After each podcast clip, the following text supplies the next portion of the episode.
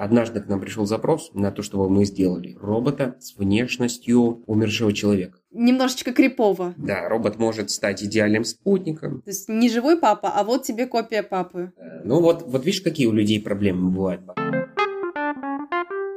Привет, это приставка Елизавета. Я ведущая подкаста «Будь что будет». Здесь я вместе с экспертами пытаюсь разобраться, как наука и технологии влияют на мою и вашу жизнь прямо сейчас. Мы стараемся обсуждать все темы простым языком, поэтому подкаст подходит для людей без профильного образования. Это новый проект редакции «Хай-Тек», СМИ, где мы пишем о науке и технологиях.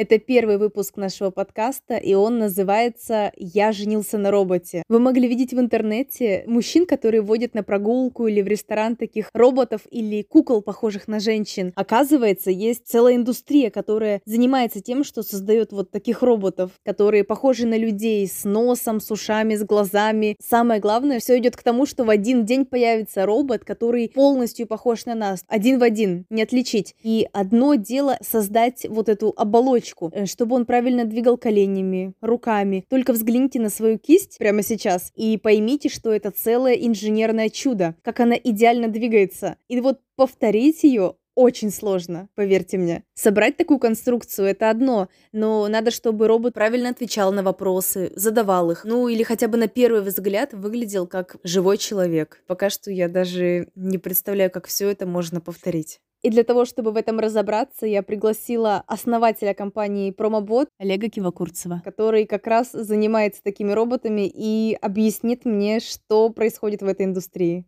Привет, Олег. Можешь представиться? Основатель и директор по развитию Промобот. Чем ты занимаешься? С 2019 года мы запустили новое направление. Это создание человекоподобных роботов. То есть если наш основной продукт Флагман — это пластиковый робот с диодными глазами, то вот новое направление — это полностью человекоподобный робот с кожей, с волосами, с бровями, с глазами, ресницами. Вот и мы это направление тоже развиваем. Расскажи подробнее про то, что мы будем сегодня обсуждать. Человекоподобные роботы. Почему они человекоподобные? Почему они не полностью как человек? Кто-то называет антропоморфные роботы, кто-то называет роботы-гуманоиды. Это один из самых многообещающих рынков робототехники. И вообще в целом это одно из самых многообещающих направлений. Все наверняка видели такой график, который называется «Зловещая долина робототехники». На графике он выглядит вот таким вот образом. То есть идет сначала резкий подъем, потом провал, и потом просто невероятный подъем, который в небо стремится. И вот, собственно, что это означает? Что чем робот больше похож на человека, тем возрастает его восприятие. Информацию, ты имеешь в виду, воспринимают от него? Да, то есть он какие-то советы дает, то есть он там какую-то информацию передает. Да, больше эмоций. Если он такой, как мы, то мы его воспринимаем себе как, равного. Да. И вот получается, тот, кто первый дойдет до той точки, тот завоюет большую часть рынка. И это означает, что нас будут окружать роботы, неотличимые от людей. Может быть, будут это киборги, в принципе, почему бы нет. Ты сказал про эффект зловещей долины, давай поясним, раз мы его упомянули, в чем сложность создать этого человекоподобного робота. Возвращаясь к графику, вот ось восприятия, вертикальная ось, человекоподобность горизонтальная. Идет сначала резкий скачок вверх, и вот в первом пике зловещей долины находятся вот такие вот человекоподобные роботы, которые абстрактно напоминают человека. То есть у них есть какие-то руки, голова. То есть конечностями, строением. Да, логикой архитектуры, И вот затем идет резкий провал. Это означает, что восприятие резко отрицательное. Почему? Потому что любые маленькие отклонения от человекоподобного вида, а вот именно, например, если глаза как-то не так движутся, если мышцы лица, если улыбка как-то идет неестественно, они внутри человека вызывают природные механизмы отторжения этого, для того, чтобы люди боялись прокаженных людей, каких-то больных, чумных. Появляется реакция отторжения. Этот же механизм срабатывает, когда человек видит робота, не похожего на себя. То есть у него есть какие-то волосы, может быть, есть глаза. И вот возникают эмоции криповости, возникает боязнь, возникает страх. И затем, когда начинают эти пропадать неточности, график стремится вверх к бесконечности. Пройти вот эту зловещую долину очень сложно. Это невероятно сложно. И в чем суть? Что у человека в его организме работает очень много биомеханизмов, разных мышц, разных суставов. Это невероятно сложно. Очень сложно повторить человеческие мышцы, очень сложно повторить человеческие суставы. Но если притвориться, что мы уже живем в мире, где есть человекоподобные роботы, которые нас не пугают, есть такая концепция, есть такая идея, что робот, он может стать буквально нашей идеальной второй половинкой, его можно сделать именно так, как нам бы хотелось. Вот он был бы идеально запрограммирован конкретно под меня. Может ли это быть? Можно ли сделать робота нашей идеальной половинкой? Нужно ли это? Да, это хороший вопрос, на самом деле. Возможно ли отношения между человеком и машиной? Да, возможно. Если чуть дальше пройти от мужских и женских взаимоотношений, то особенно в западном мире, а мы же сейчас живем в такое время, когда традиционная модель взаимоотношений, она начинает устаревать. То есть мужчина добытчик, а женщина сидит дома, то есть жена домохозяйка и так далее. А сейчас, по большому счету, и женщины наделены всеми теми же правами, и они могут работать, и зачастую работают эффективнее. И попросту им сейчас мужчины не нужны. Либо нужны, но запрос настолько высокий, что большинство среднестатистических мужчин просто не могут выполнить. И к чему это приводит? Что просто базовых физиологических потребностей человек не получает. И отсюда появляется целая индустрия. Есть огромное количество чат-ботов. Есть один из единорогов международных стартапов, проект OnlyFans. И там мужчины со всего мира платят бесконечно. Это невероятные деньги. И, безусловно, появляются и физические объекты, а именно секс-роботы. Про секс-роботов мы еще поговорим дальше. То есть, если подводить итог, то робот может стать идеальным спутником нашей жизни. Его можно сделать нашим принцем из фантазии. Да, робот может стать идеальным спутником, и люди готовы за это платить. Да, девушки могут сделать себе принца, мужчины могут себе сделать идеальную жену. Принцессу, да, которая не будет ругать тебя, которая примет таким, какой ты есть. И я еще читал интервью одного мужчины, он говорит: мне сложно меняться, потому что отношения – это труд, ты должен под человека меняться, ты должен слушать его проблемы, слушать его вызовы, работать с этим. А искусственный интеллект даже в виде программного кода, он эту проблему может решить, потому что он будет принимать тебя таким, какой ты есть. И ты можешь его сделать таким, какой ты хочешь. Свадьбы с роботами, идти замуж за робота, когда это начнет происходить повсеместно. Что же такое институт брака? Для чего это нужно? Потому что у мужчины и женщины, у людей есть разные мнения, то есть и нужно эти вопросы решать. А именно в части автомобилей, финансовая часть, взаимоотношений с детьми. Для этого и есть законодательный акт как брак. Могут ли на сегодняшний день у робота быть претензии, уже не говоря о браке? Наверное, нет. Почему? Потому что у роботов на сегодняшний день нет сознания. Я думаю, что к этому вопросу можно будет подходить тогда, когда роботы приобретут сознание. А когда это произойдет? Когда мы сами поймем, что же такое сознание, да? Люди сами не понимают. И когда мы поймем, мы сможем воспроизвести это, и тогда надо будет ответить на вопрос, а надо ли оно нам? И если все-таки надо, то тогда этот вопрос станет актуальным. Мы что-то наделяем сознание, появляются, то есть у искусственного интеллекта какие-то требования, претензии, потребности. Тем не менее, браки между людьми и роботами есть, но это делается не для того, чтобы законодательно регулировать взаимоотношения, это делается for fun, по приколу, да, или просто чтобы мужчине внутри галочку себе поставить «я женился». И есть такие браки, но их официально не регистрируют, их регистрируют в нейтральных водах, которые никому не принадлежат, и есть такой факт, когда мужчина официально женился в нейтральных водах на своем роботе и даже трудоустроил себе на работу в качестве администратора. Такие есть истории, но прикольно, видимо, это же сейчас создаются прецеденты, и когда это станет актуальнее, уже у нас будут какие-то законодательные основы. А когда? 2045-й, 2070-й. Есть ощущение, с каким вообще темпом это все движется? Через 50 лет. То есть я читал статью и делал заметку в CTO Гугла 50 лет. То есть, наверное, при нашей с вами жизни может, я не знаю, при вашей точно, при моей еще не знаю, мы увидим еще эти прецеденты именно в массовом виде, не раньше, чем через 50 лет. Но в этом уже сегодня возникает потребность. Именно те, кто этому подвержен, будут регистрировать браки. И уже сегодня даже регистрируют. То есть мы говорим про мужчин в основном, да? Мы чуть реже видим такие истории у женщин. Да, все правильно. 97% потребителей роботов-компаньонов – это мужчины. Женщинам в этом нет необходимости. Две причины основных. Первое, что Потребностей особо такой нет. Второе, что функционал у сегодняшних роботов-компьютерных мужчин меньше. И я сейчас подумала, что отношения мужчины и робота, это может стать еще одним витком патриархата. Вот эти вот отношения мужчины-хозяина и женщины, которая сидит дома, выполняет функции, только они воплотятся в формате робота и мужчины. Как ты считаешь, а это положительная история или отрицательная? Во-первых, я не хочу давать оценку. Наверное,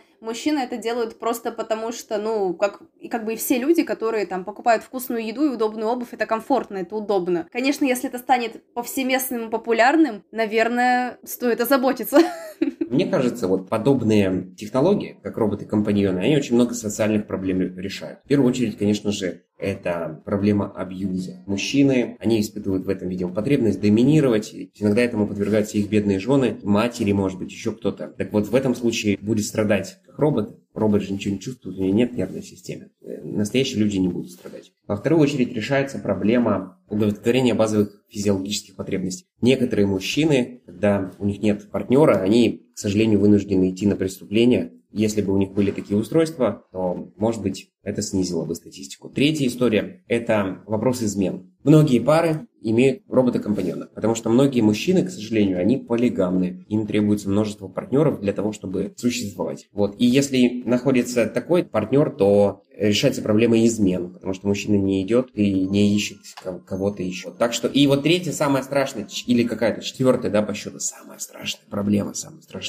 Есть люди с психическими отклонениями, которые называются педофилы. И вот в некоторых странах, в азиатских, то у людей, у которых скрывается такая патология, им выдаются роботы-компаньоны в виде детей. Я сам категорически против такой практики. Но у меня есть контраргумент. Все пункты, кажется, за исключением измен, как будто бы нужно не давать им роботов, а лечить этих людей. Лечить педофилию, как в Швейцарии. Лечить желание издеваться над кем-то. Я согласна, что если нет средств на это, то, возможно, как альтернатива, не популярная, но какой-то маленький процент, да, это может так работать. Да. Здесь действительно очень мало пока исследований, и вот много рисков, и в том числе те, о которых ты говоришь. Вот, и нам предстоит посмотреть, к чему же они приведут. Это вот мы сейчас в такое время живем, когда индустрии формируются, и я думаю, что лет через 5 будут интересные выводы. Ты вообще, когда создаешь, смотришь на робота, которого создали другие люди, ощущение, что ты творец, это что-то живое? Я задумывался над этим вопросом, а что же я ощущаю? И вот, а еще и мои коллеги, мы воспринимаем это все-таки как что-то одушевленные. У нас роботы даже на производстве все их называют он или она. Никто не говорит это. Все-таки внутренне я воспринимаю даже и человекоподобных роботов, и обычных как что-то одушевленное. Несмотря на то, что я знаю, как это устроено. Маленьких роботов мы собираем и так далее. Я ровно те же самые эмоции испытываю, как и крупным, которые более человекоподобные уже, да, вот из пластмассы. И так далее. Сколько я видел этих роботов в коже, сколько роботов видел с волосами, но все еще я внутренне слушаю себя и не могу считать это все-таки полноценно неодушевленным предметом. А твои друзья, которые не в этой индустрии, у них как-то, может, начинает меняться отношение к роботам? Ой, безусловно, меняется. Ситуация сейчас следующая. Люди готовы применять, внедрять и использовать такие решения, потому что на протяжении десятков лет, начиная с 20 века, поп-культура людям в голову клала идею в том, что роботы — это эффективно, роботы — это дешево, роботы — это доступно, роботы — это то, что может избавить нас от рутинной, грязной и опасной работы. Вот. И мы будем жить в мире, где нужны роботы. И к чему это привело? Что люди знают преимущества. Просто нет предложений. То есть они не понимают, что уже сегодня можно такие технологии внедрять. Мы уже сегодня можем оснащать это. Ответ на твой вопрос — точно люди готовы. И я даже, знаешь, пример приведу. Перед этим такую небольшую особенность расскажу, что когда робот становится продуктом массового рынка, его перестают называть роботом. Вот. И робот-манипулятор, который на заводе работает, был сколько раз на заводах, его просто называют Кука, Фанук. Давай на Куку, пусть Кука поработает и так далее. Как станок, то же самое. Если обратить внимание, то вот если взять определение робота, то мы уже сегодня живем в мире, окруженных роботами. Например, у нас у каждого в доме есть робот, который стирает белье. У многих из нас есть дома робот, который готовит кофе. У многих есть робот, который моет посуду. Да, это посудомоечная машина. И так далее. Так что мы не то что готовы, а мы уже в таком мире. Да, но главное же это отношения. То есть у нас много роботов, но мы их как бы не воспринимаем себе как равных. Это все еще функция. Нам нужно дойти до вот этого пика, Зловещей долины, чтобы мы начали воспринимать робота как равного себе? Да, все правильно. Но все зависит от целей. Как бы то ни было, даже если мы будем разрабатывать суперумный искусственный интеллект, если это будет выглядеть как пивная банка, все равно восприятие будет не такое. Да, Джарвис все равно это не человек, его как равным не воспринимаешь, и Тони Старк к нему относился как к дворецкому. Тем не менее, все-таки стоит исходить от целей. Почему Алиса, Алекса, Картана и прочие устройства не выглядят как человек? Потому что у них цель другая. Цель — это интерфейс голосового взаимодействия. Они могли бы выглядеть вообще как просто микрофон, а они просто для удобства переноски выглядят как квадраты, цилиндры. Так что даже если у них будет супер искусственный интеллект, мы к ним обращаться не будем, как к равным. Ну, понятно, нам нужно это вот равенство между тем, что мы слышим, и тем, что мы видим. И тогда у нас получится то, что мы будем воспринимать серьезнее, чем просто функцию, которую этот предмет выполняет. Ну, классно. Когда мы говорили про любовь, мы пытались поговорить про физиологические потребности человека, которые может робот удовлетворить. И вот секс-роботы, секс-игрушки, которые производятся, я так понимаю, в азиатских странах в основном, они похожи на женщин, но они не полностью их копируют. Такой робот — это все-таки какая-то суперсложная секс-игрушка? Или если ты занимаешься с ним сексом, это уже измена?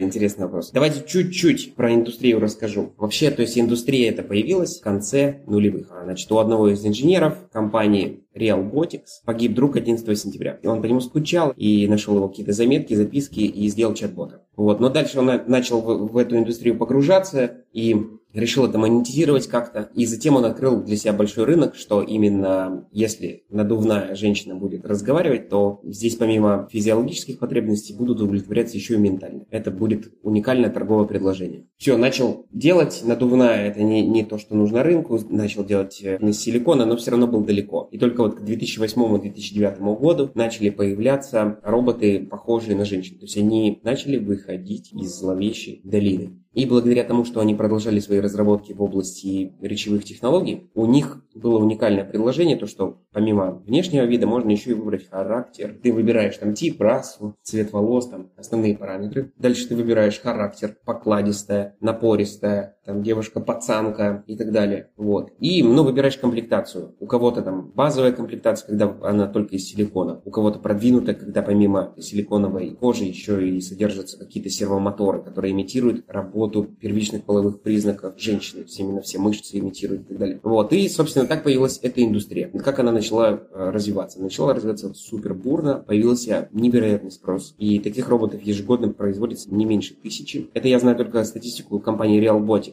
А что же там делают китайцы, это можно только предположить. Например, человек не может ходить. Вот. У него появился такой робот. Может быть, он будет всю свою злость выдавать вот этому роботу. И это будет, ну, такой, наверное, легкой заменой отношения с этим роботом вместо отношений с реальным человеком, сложным, с какими-то своими эмоциями, проблемами. Ну, интересно. Но здесь, мне кажется, все-таки в первую очередь таким людям надо оказывать психологическую помощь. Конечно же, им нужно объяснить, что ну и что, да, у тебя нет руки, ноги, ты полноценный. Это стоит объяснить. И, на мой взгляд, лучше бороться с причиной, лучше и с ними поработать. Если возвращаться уже к отношениям между человеком с полным количеством конечностей, рук, ног и роботом, как вообще может человек испытывать сексуальное влечение к роботу? Мы вот как бы что в нем видим? То же самое, что в живом человеке? Или, наоборот, интерес к новому, необычному? Вот здесь давай рассмотрим разные пола. Начнем с мужчин. Значит, следующая история. Ввиду острых физиологических потребностей мужчина может не только испытывать интерес к роботу, но еще и к представителям других видов, к представителям флоры и фауны. Поэтому ответ однозначно да, даже если робот будет выполнен плохо, если он будет на дне зловещей долины, то такие устройства нужны. Теперь давай посмотрим на женщин. В первую очередь, с точки зрения природы, они должны понимать, что мужчина может, помимо там удовлетворения базовых физиологических потребностей, еще и обеспечить безопасность женщины на период вынашивания плода. Именно поэтому полноценные роботы-компаньоны в виде мужчин настоящих, которые стоят, там,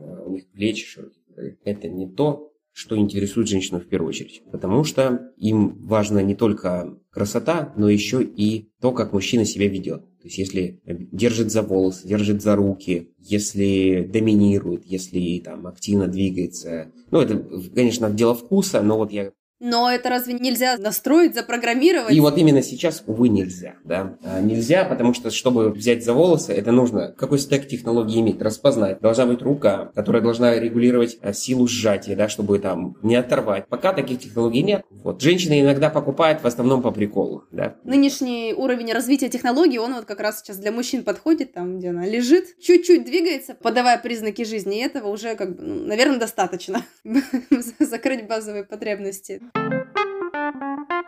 Можно ли изнасиловать робота? Насильственные действия в сторону другого человека не считаются порицаемыми обществом. Должны ли мы вот эти санкции брать и передвигать на отношения с роботом? Или это все еще вот история про сознание? Да, давайте к вопросу про что же такое в законе изнасилование. Это действие сексуального характера против воли партнера. И да, у роботов сознания нет, поэтому и воли нет. Тем не менее, здесь немножко раскрутим, у устройства есть владелец. И поэтому там все вопросы, включая юридические, не решает собственник. Поэтому фактически, если произвести действие против воли собственника, то, теоретически можно назвать это изнасилованием. Пока все законы написаны про людей. Что же будет в будущем? А в будущем, если будет сознание, если будет воля, то будет полноценное наказание, похожее на человека. Все равно у нас сейчас есть, наверное, очень много разных предсказаний по поводу того, когда произойдет вот этот переход от просто выполнения функции до сознания. Я читала, что один из создателей робота Софии, Дэвид Хэнсон, он предсказал, что права гражданские, они появятся уже в 2045 году у роботов. Ну, то есть вот это все, наверное, войдет и изнасилование, уже через 24 года разрешат вступать в браки, занимать какие-то посты. Да-да-да, Дэвид Чен ровно теми же самыми вещами оперирует. Что-то появится через 25 лет, да, в 45 году, и получается, что какие-то будут зачатки сознания. Да. Уже если про сегодняшние прецеденты говорить, то, например, робот София, вот этого же Дэвида Хэнсона, да, они присвоили роботу гражданство Саудовской Аравии, дали паспорт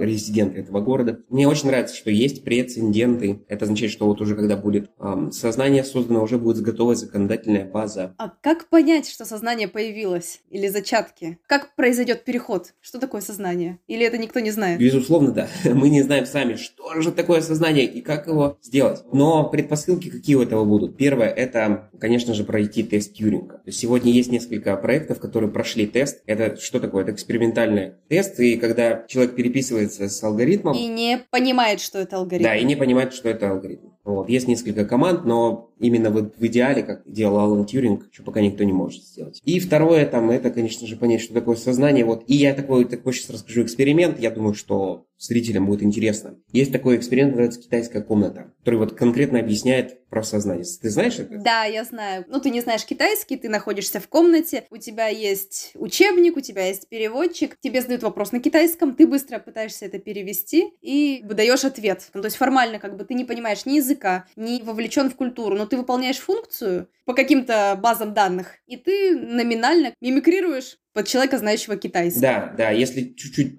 развернуть, там как происходит эксперимент. Сидит человек в комнате, видит перед собой корзину с 3 кубиками, на них что-то написано по-китайски. И у него инструкция: если загорится желтая лампочка, то доставай кубик 1, если зеленая — кубик 2, если синяя — кубик 3. И с той стороны человек, знающий китайский. Ему говорят: вот, чтобы задать вопрос, напиши его, нажми Enter. И пишет вопрос: какое сейчас время года? Нажимает Enter, загорается желтая лампочка, человек достает кубик, там написано «зима». Человек говорит: вау, человек же знает китайский, я ему задал вопрос, он не ответил. Задает второй вопрос, пишет: а в каком году ты родился? Он достает кубик, кладет, там его год рождения. Третий вопрос вводит: а в каком месяце ты родился? Он пишет: в марте. И все. И у человека, кто задает вопросы, у него складывается четкое ощущение, что человек знает китайский, хотя вот он не знает. И вот он, пожалуйста, эксперимент про сознание. Тот вообще не понимает, что он вообще по-китайски. Он достает кубики с иероглифами. Вот так же примерно и работают все механизмы, все искусственные интеллекты на сегодняшний день, нейросети. Возможно, появятся новые технологии. Вот нас ждет много открытий, когда мы все-таки откроем. Что же такое сознание? Ну и тест Тьюринга, он ведь не идеален, к нему тоже есть вопросы. Я читала, что проходили некоторые алгоритмы этот тест, как будто бы,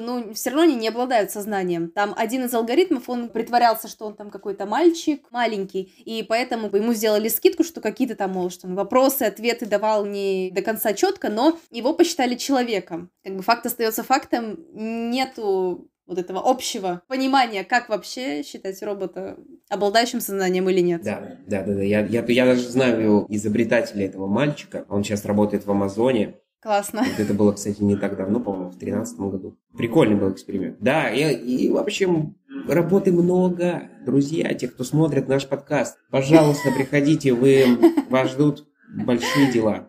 Это правда. Чтобы все это ускорять, чтобы успеть к 45-му какому-то там году. А знаешь, к чему это все приведет? Такой робот или работа в этом направлении? Вообще вот эти технологии, работа в этом направлении, технологии. А вот когда появятся машины, которые могут сделать больше, чем набор рыфов, то предприятия станут самостоятельными экономическими единицами. Что это означает? Что они будут функционировать фактически без людей. Решения принимать о закупке, о сбытии, обо всем. В каком же мире мы будем жить? Мы будем жить в мире, в котором будут бескрайние поля, где будут ездить беспилотные комбайны, добытое зерно будут автоматически доставлять грузовики. Сейчас у нас 2 выходных, потом будет 3, потом будет 4, потом будет 5, потом будет 6, а потом можно будет не работать. Появится такое понятие, как безусловный базовый доход. Да, оно уже появилось.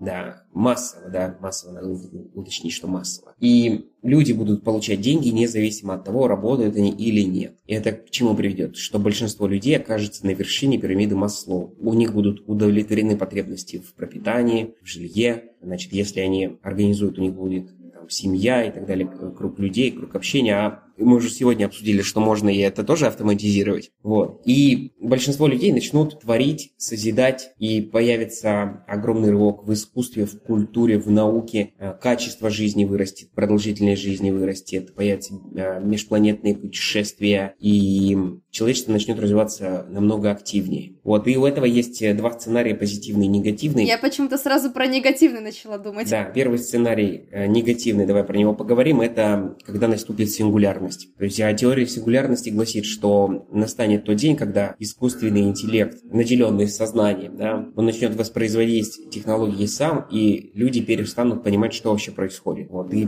вокруг нас будут появляться какие-то непонятные предметы, объекты, процессы какие-то происходить, мы не будем понимать, как это, что и зачем. Это то же самое. Мы будем муравьями, которые подошли к рельсе. Как вот муравью объяснить, зачем здесь рельсы, он не понимает. Вот. И разные другие сценарии в фильме «Матрица», в фильме «Терминатор» и так далее. Вот. А есть и позитивные сценарии, когда все-таки человечество будет сосуществовать с искусственным интеллектом. Вот как раз-таки появятся такие решения, как нейролинк, которые будут ускорять работу мозга, которые будут делать его эффективнее. Вот. И если правильно все законодательно регулировать, если не создавать искусственный интеллект, который способен навредить, если не давать доступ к искусственному интеллекту туда, куда давать не стоит, то мы вполне себе, вероятно, будем жить в позитивном сценарии. Вот представляешь, говорят, что сознание вот будет через 50 лет полноценное. И то есть мы можем начало этого мира увидеть. А если про сегодня говорить, то какие-то законы защищают роботов, какие-то права у них сейчас есть, или это все только в формате робот и его создатель работает? Это пока с точки зрения всех законов рассматривается как все-таки собственность. Поэтому права такие же, как у собственности. Если кто-то пришел мою машину, поломал, то он мне должен будет восстановить ее стоимость. Например, у нас есть МФЦ, который сидит и обрабатывает мой паспорт, паспорт там еще каких-нибудь жителей Ленобласти. И вот что-то пошло не так. Кто отвечает за этот алгоритм обработки данных, или кто отвечает за те же самые данные, которые содержатся в роботе, который живет у дома у этого гражданина Китая. Как это надо все регулировать? За данные всегда отвечают производители устройств. Отвечают, да, а защищает их. Тоже производители должны быть. Но если вдруг произойдет эта утечка, если робот, не дай бог, там у кого-то дома стоит и что-то заснял, то будут все претензии к нам. К производителю. Если мы не докажем, там есть тоже законодательная процедура, можно доказать, что якобы хакнули и так далее. Вот, и, если робота взломали, вот он стоит, например, дома у какого-то очень богатого человека, он записал пароли, коды, банковские карточки, его перелет, то есть какую-то вот информацию совершенно конфиденциальную. Интересно, как будет происходить судебный процесс, расследование вот этого вопроса. Да. Вообще это такая вот история. Самое важное, что даже здесь не то, что законодательно, а репутационная составляющая. Самое главное здесь репутационная составляющая. Если с устройства украли данные, то факт остается фактом. И такое устройство с меньшей вероятностью кто-то вообще начнет приобретать. Его могут закэнселить, а это намного страшнее, чем судебные риски. Да, даже если ты доказал, что ты не виноват был в этом, то сам прецедент говорит о том, что уже какие-то проблемы с надежностью есть. Рынок потерять — это очень страшно. Насколько этично создавать какой-то механизм, который притворяется, что он любит. Рамки этики в разных культурах, они разные. Здесь стоит исходить от того, куда ты продаешь. Насколько этично в России Если ты сразу говоришь, это не настоящий, это механизм, я думаю, что вполне себе этично заранее предупреждаешь то же самое, что в СМИ пишут, это реклама, и мы тоже самое, это робот. Вообще вполне себе этично, то есть я думаю, что не только в России, да и во всем мире это этично, если ты предупредил. Вот. Ну а если ты начинаешь выдавать кого-то за человека, да, вот, например, мне недавно звонит, и такой прекрасный бот, я даже не сразу понял, то есть там как будто бы аудио воспроизводится, вообще прекрасно. Такой прекрасный. Я говорю, подождите, вы робот или человек? Он говорит, конечно же, я человек, но я-то понимаю, что это робот. Вот это вот не очень этично. То есть это, по сути, обман. Но есть, знаешь, еще какие вот в робототехнике суперсложные вопросы эти. Вот я сейчас приведу пример, и вот хочу тебя спросить, как ты думаешь. И наши, может быть, зрители тоже задумаются над этим. Мы делаем роботов, можем делать внешность любых людей. Однажды к нам пришел запрос на то, чтобы мы сделали робота с внешностью умершего человека. Пишет жена из Индии. Говорит, у меня умер муж год назад, я скучаю. Мы не стали, мы побоялись, фиг его знает. Очень крипово, не очень этично. Вот, а ты как считаешь, что ты бы сделала? А я считаю, что этично, у меня даже есть ответ. Когда мы говорили про секс-роботов, помнишь, ты говорил про компанию, которая начала с того, что загружала какой-то там, делала чат-бот, и этот чат-бот был как бы от лица умершего родственников, которые загружали информацию о разговорах, о характере, о внешности, о каких-то любимых фразочках. Вот такой вот чат-бот, его, я так понимаю, пыталась сделать не только эта компания, не только этот человек, даже у Microsoft был проект, когда ты загружаешь информацию умершего родственника, и он тебя воскресает, я прошу прощения. Это не для всех нормально, не всем нужна такая услуга. Если это не выходит за рамки какой-то психической, психологической нормальности, то сделать такое, если есть запрос, то можно. И такое делают. Но когда, наверное, полностью, почти как человек, твой умерший родственник, немножечко крипово. Да, это вот это направление называется Digital Immortal, цифровое бессмертие. Давай почитаем, потом что же скажут те, кто посмотрели этот подкаст, это интересно. Еще, знаешь, вторая история. Мужчина из Бразилии, и он говорит следующее. Я развелся с женой, жена не дает видеться с ребенком. Я переживаю, что мой ребенок меня забудет. Сделайте роботы в виде меня, и пусть он у них стоит, и меня ребенок запоминает. Ну вот, я считаю, что тут, по большому счету этично. Чувак заказывает сам себя, пусть что хочет, то и делает, куда хочет, то и ставит. Вот, я думаю, что вот это вообще этично. Да, но с другой стороны, почему не пустить видеться с ребенком? А зачем так сложно, если можно проще? Но окей, это нормально. Но это немножко, конечно, тоже безумная история какая-то. То есть не живой папа, а вот тебе копия папы. Ну вот видишь, какие у людей проблемы бывают базовые. А мы все говорим о... О чем? Да, там какое разрешение у экрана. Вот у людей проблемы. Вот, так что рынок, особенно для роботов, он интересный. Вот этот рынок человекоподобных роботов, он должен быть каким-то, одного направления? Или это нормально, какие-то эти потребности удовлетворять, как будто это какой-то крафтовый робот, ты его делаешь под конкретно такую функцию? В идеале, знаешь, как ты сделал робота, и он у тебя просто полноценная часть среды. Он у тебя ходит. И он у тебя все умеет. Да, как Илон Маск недавно на презентации говорил, робот, ты ему говоришь, иди сходи в магазин, он пошел в магазин с пакетами, до 20 килограмм пришел. Теслабот. Такая концепция, она самая крутая.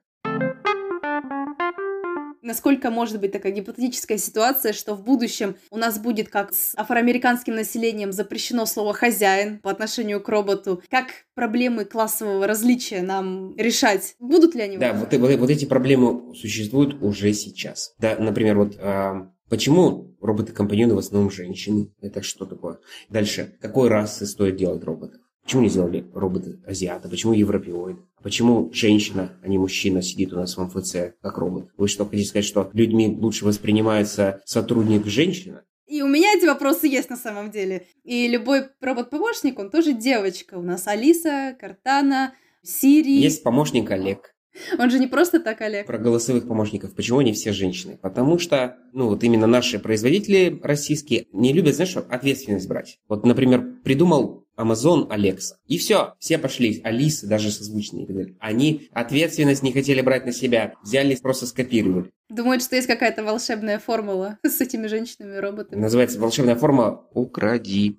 А по поводу в дальнейшем, будут ли роботы каким-то классом и так далее, вообще, на самом деле, они создаются для того, чтобы стать низшим классом, который будет за нас выполнять грязную работу. Пока что такая идея. Да. И когда у робота будет сознание, а вот и боты посмотрим, кто низший класс. Я надеюсь, это будем не мы.